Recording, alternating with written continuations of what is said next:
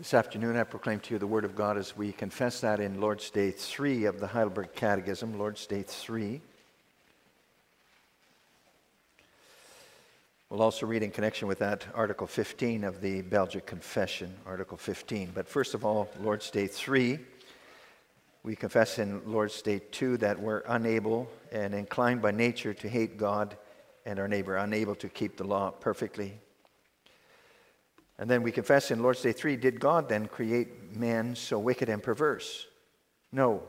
On the contrary, God created man good and in his image, that is, in true righteousness and holiness, so that he might rightly know God, his creator, heartily love him, and live with him in eternal blessedness to praise and glorify him.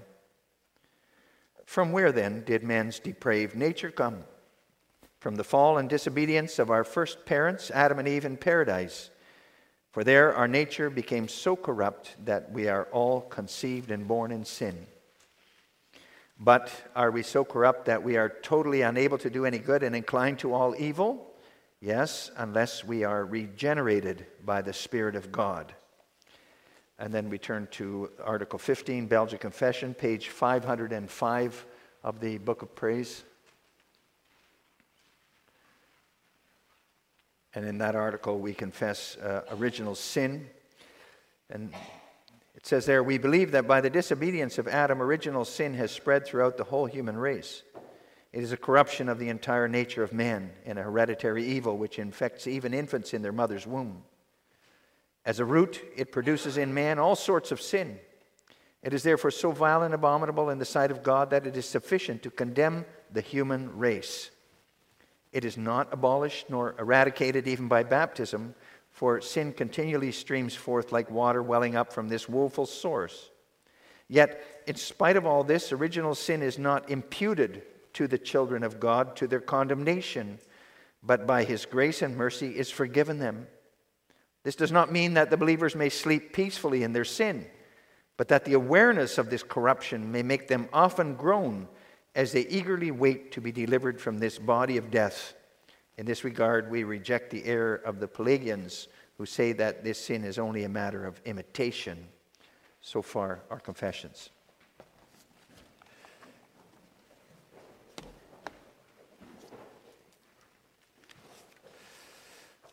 Brothers and sisters in the Lord, and boys and girls belonging to the Lord, what is normal?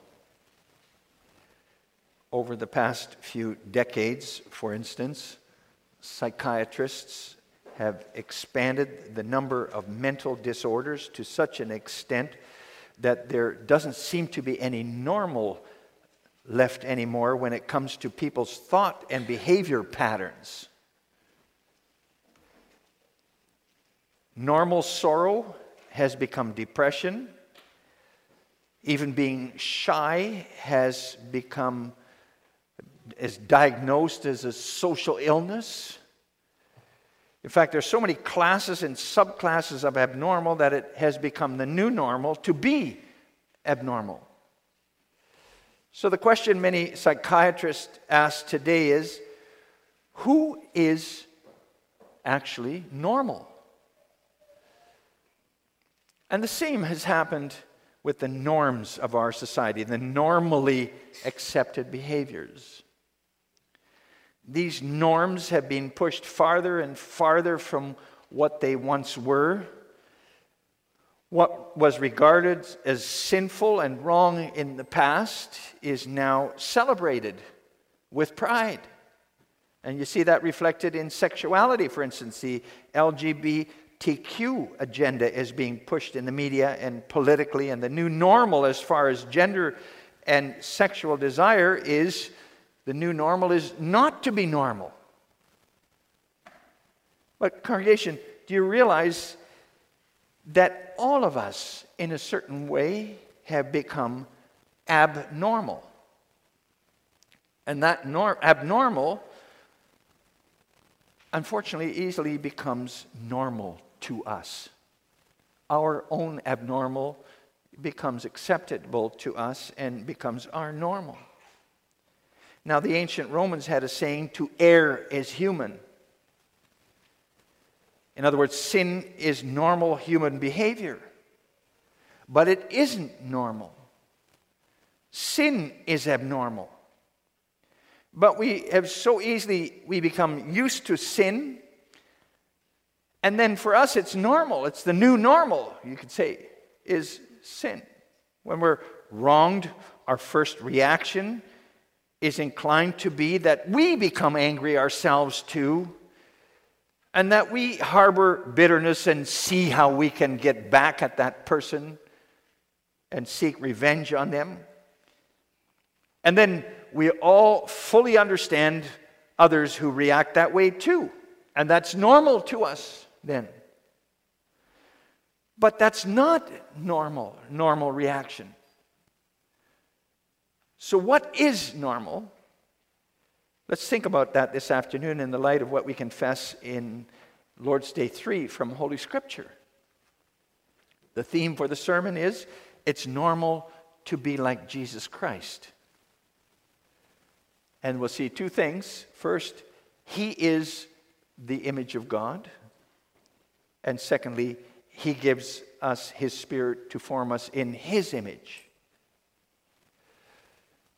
First of all, Jesus Christ is the new image of God.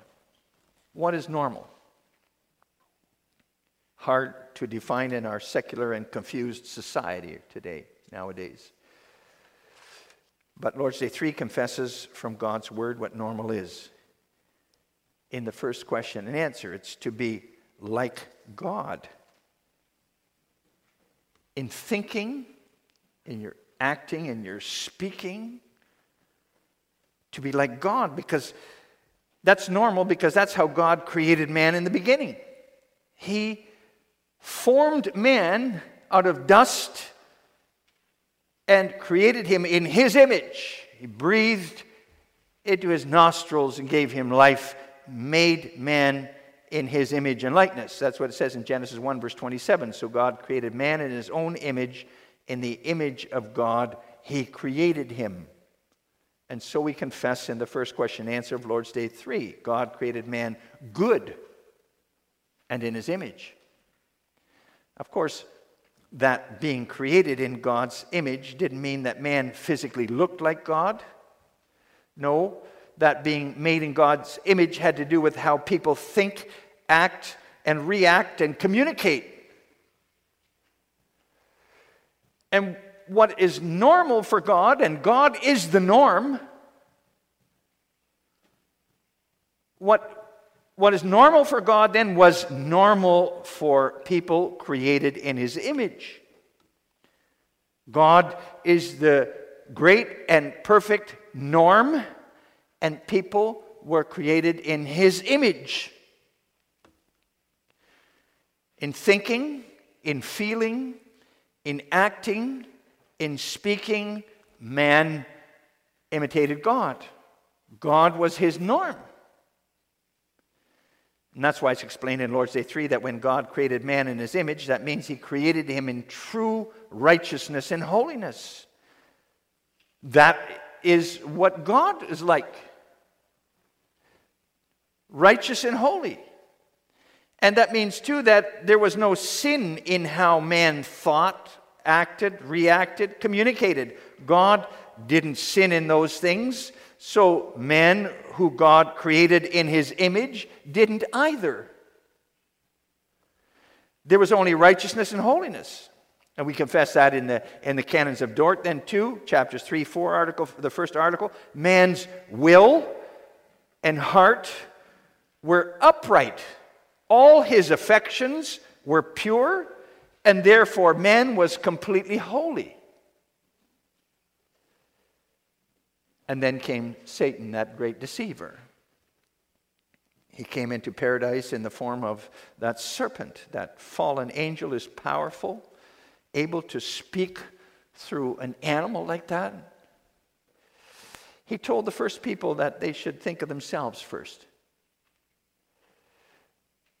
They were being shortened by God. God should not be their norm. Why should their lives be directed into serving Him, being like Him, rather than listening to God, being like Him, why not decide what's right and wrong, what's good and evil for yourself? Think about yourself. Decide for yourself. Let yourself be the norm for how you think, speak, act. You see, Satan urged our first parents not to let God be the norm for how they thought and behaved, but to make themselves the norm of how they thought and behaved, communicated. And that appealed to them. That appealed to no longer be image of God, to no, no longer be imitators of God, but to decide good and evil in themselves, from themselves, apart from God, over against God, even.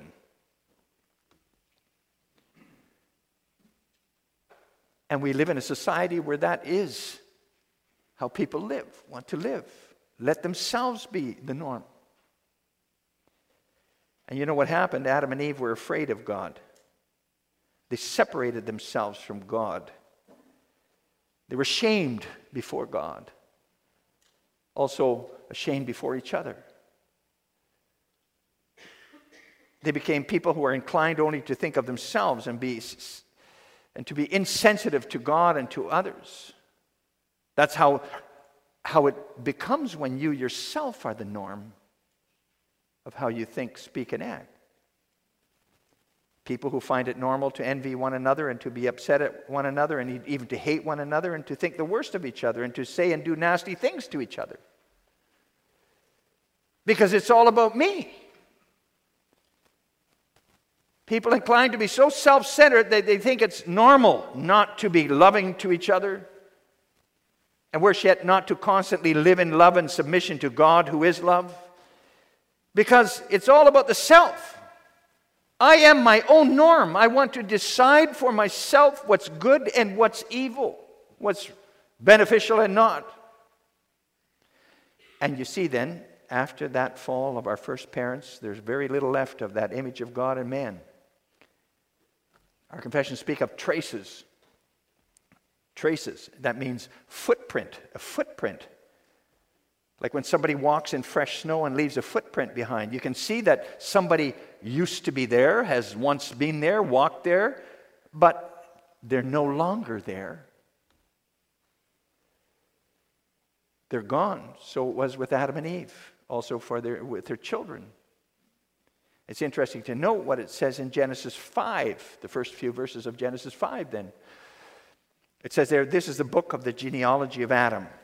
In the day that God created man, he made him in the likeness of God. He created them male and female and blessed them and called them mankind in the day they were created.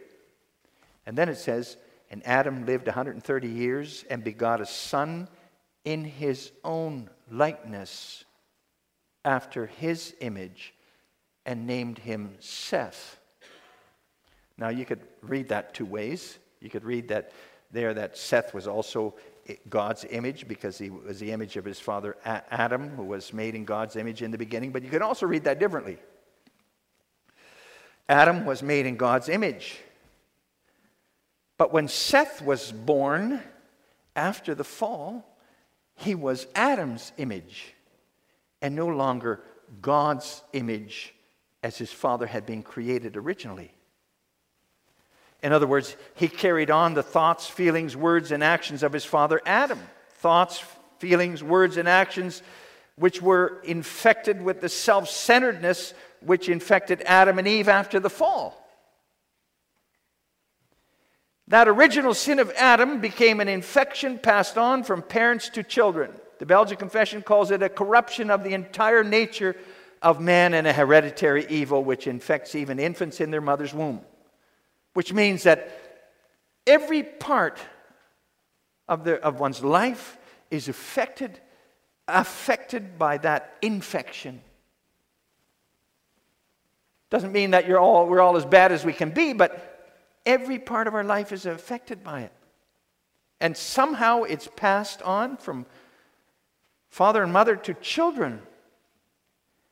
That's how it, you're born. And it's no wonder then that you also imitate your parents' behavior. Something for parents to think about, by the way. Your children are going to imitate a lot, a lot of your way of thinking, speaking, and acting. If children, if children constantly hear parents speaking critically of others and see and experience them acting lovelessly towards others, they're going to see that way of thinking and acting as normal. Just think of how much of those things you took over from your own parents, too. As you get older, you realize you're more like them that you, than you, you maybe thought or possibly wanted to be. So take care, parents. But back to our topic. The fact is that there was little left of the image of God in man. Traces. And it's interesting that nowhere else in the Old Testament is man mentioned anymore as the image of God in his fallen state. Yes, in Genesis 9, there's mention of how God created man in the beginning. But for the rest, we read nowhere in the Old Testament that man is called the image of God.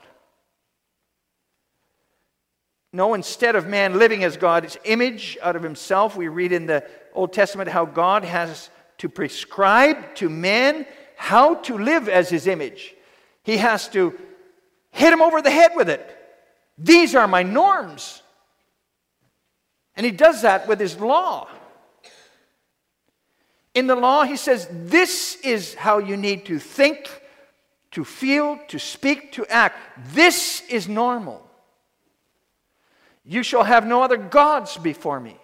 Normal. You shall not hate or murder. Normal. You shall love. You shall not steal. You shall give. Normal. You shall not bear false testimony. Speak the truth. Normal. You shall not covet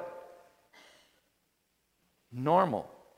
But we know from the Old Testament that the people of God chose to give, that, that the people God chose to give his law, they didn't want to live according to those norms that God gave them. They didn't want to live according to that. But when the promised Savior, God's Son, came into this world as man, we read about Jesus Christ in the New Testament a number of times. Then we, we, we come across the image of God in man again with the Lord Jesus Christ. It wasn't mentioned in the Old Testament anymore, but with Christ speaking about the image of God returns in Scripture. We read that in Colossians 1, verse 15. The Apostle Paul calls Jesus Christ the image of the invisible God. And the apostle speaks like that in other places too. For example, 2 Corinthians 4, verse 4, where he writes about the people who don't believe, whose minds the God of this age has blinded so that they don't see the light of the gospel of the glory of Christ, who is the image of God. And you can also think of Hebrews 1, verse 2, where the Lord Jesus is describing as being the brightness of God's glory and the express image of his person. See, congregation, Jesus Christ is what God created man to be from the start. In everything, he is the image of God. God was his total norm. He was not self centered. He didn't think of himself before God the Father. His food was always to do his Father's will in every respect. And when he was reviled, he did not revile in return. And when he was hated, he did not hate in return, but prayed for forgiveness, even for those who nailed him to the cross. He could be angry, but not about himself, but about his Father's honor. And he had perfect love for his father. And he was full of love toward the people around him. God the Father was his norm. And in all those things, Jesus Christ was and is, as Son of God, but also as man, then, the image of God. And that's how he is, as the apostle writes, the second Adam.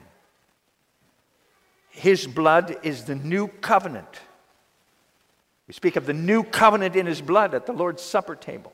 He's the one who connects God and man again, the Savior. He, as image of God in perfect righteousness and holiness, is our perfect example, our new normal, our norm. We learn from him what normal is again. When we embrace him in faith, we are remade in God's image again. But we have to be honest and admit that we're not made into Christ's image and so into God's image automatically. Just like that, as soon as you believe God's image. No. In this first part of the catechism about our sin and misery, we confess that after the fall of our first parents, our nature became so corrupt, we're all conceived and born in sin. And in this life here, even baptism does not eradicate that, that original sin as we confessed in the Belgian Confession. No, it stays there in this life. It's something we struggle with, have to fight with our whole life long. Of ourselves, we're not anymore what God made us to be, His image. And we're not like Jesus was and is. We ought to be. We're created that, like that, and Jesus has redeemed us to be that, and He shows us in the gospel how to live like that, but we find it so normal yet, even as Christians, so normal to think, feel, speak, and act differently than we, know, than we do in our sins, with our sinful nature. It's still so close at hand for us to be self centered, selfish, unkind, unloving, reactive, judgmental, And however normal that may seem to us to be that way, it is not normal. As Christians, we can't justify that by saying, well, it's human to err.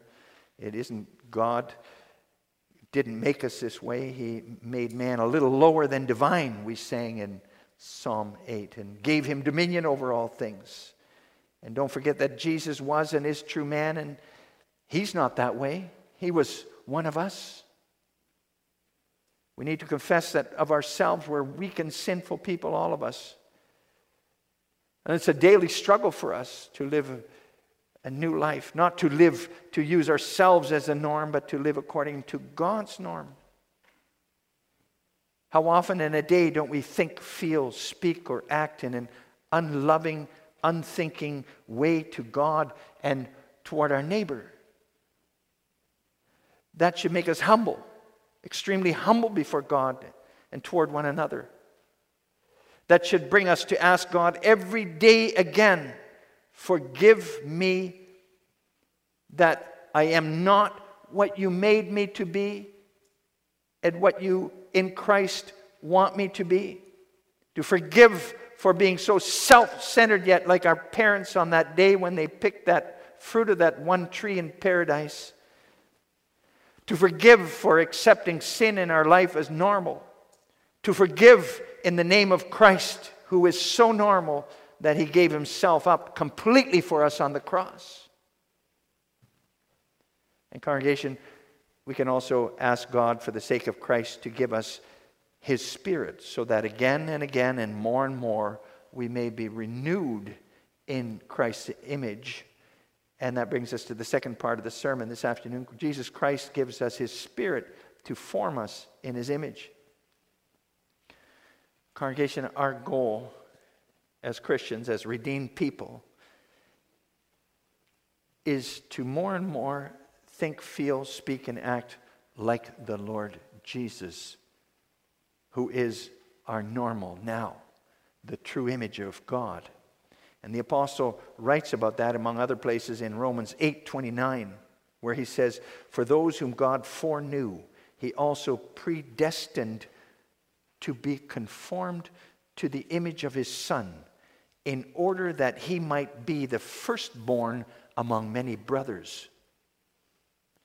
Conformed more and more to the image of Jesus Christ. He first, we with Him. More and more like Him in thinking, in speaking to others, in behavior, in how we treat one another, looking like Him in His uh, incomprehensible love and patience and kindness. And the more you're like Him, the more you then also become renewed in the image of your Creator, as it says in that part of Colossians 3, which we read together. And see, that's where the language of Genesis 1 comes back again through faith in Jesus Christ giving yourself over to Him. By His Spirit, you're recreated in the image of God again. And that's why the Apostle Paul writes in 2 Corinthians 5, verse 17 Therefore, if anyone is in Christ, he is a new creation. The old things have passed away. Behold, all things have become new. Through the bond of faith in Christ, you become new again. Instead of being like the old Adam, our forefather Adam after the fall, you become like the second Adam, Jesus Christ, restored in the image of God, in Him. And that's possible. That's possible through the working of the Holy Spirit, the Spirit Christ obtained for us by His death. He regenerates through the gospel, the Spirit does. And he gives a rebirth so that you're not just a child of the first Adam, child of your parents who could only pass on to you that corrupt nature. No, you're given rebirth so that again you, you die to sin and live to righteousness. Live in love. Seek the righteousness and holiness of God in all you do and your Savior. You let the Spirit of Christ take you over more and more so that you have, as the apostle says, the mind of Christ. And then, congregation, you learn what normal is. If Christ is the norm, you learn what normal is. And that normal will be different than you learned from parents or what came up in yourself. You learn to give up your life in order to save it, which doesn't sound normal at all. You learn to love like Christ instead of judging rashly or speaking unsympathetically from the hip. You learn to react to things like Christ would react. You learn to be selfless like he was instead of self centered. And that's possible. That's possible through that great power of the Spirit whom Christ has obtained for us and who he wants to give us through the gospel of his salvation. He writes God's good law on our stony hearts then and gives us hearts of flesh. And he does that bit by bit through constant listening to the gospel, opening the word. And so we learn to think, feel, speak, act normally again, according to God's norms as embodied in His Son, Jesus Christ. And then sin becomes abnormal to you, and you become normal like Him, and you teach and encourage others too to live that new normal. Amen.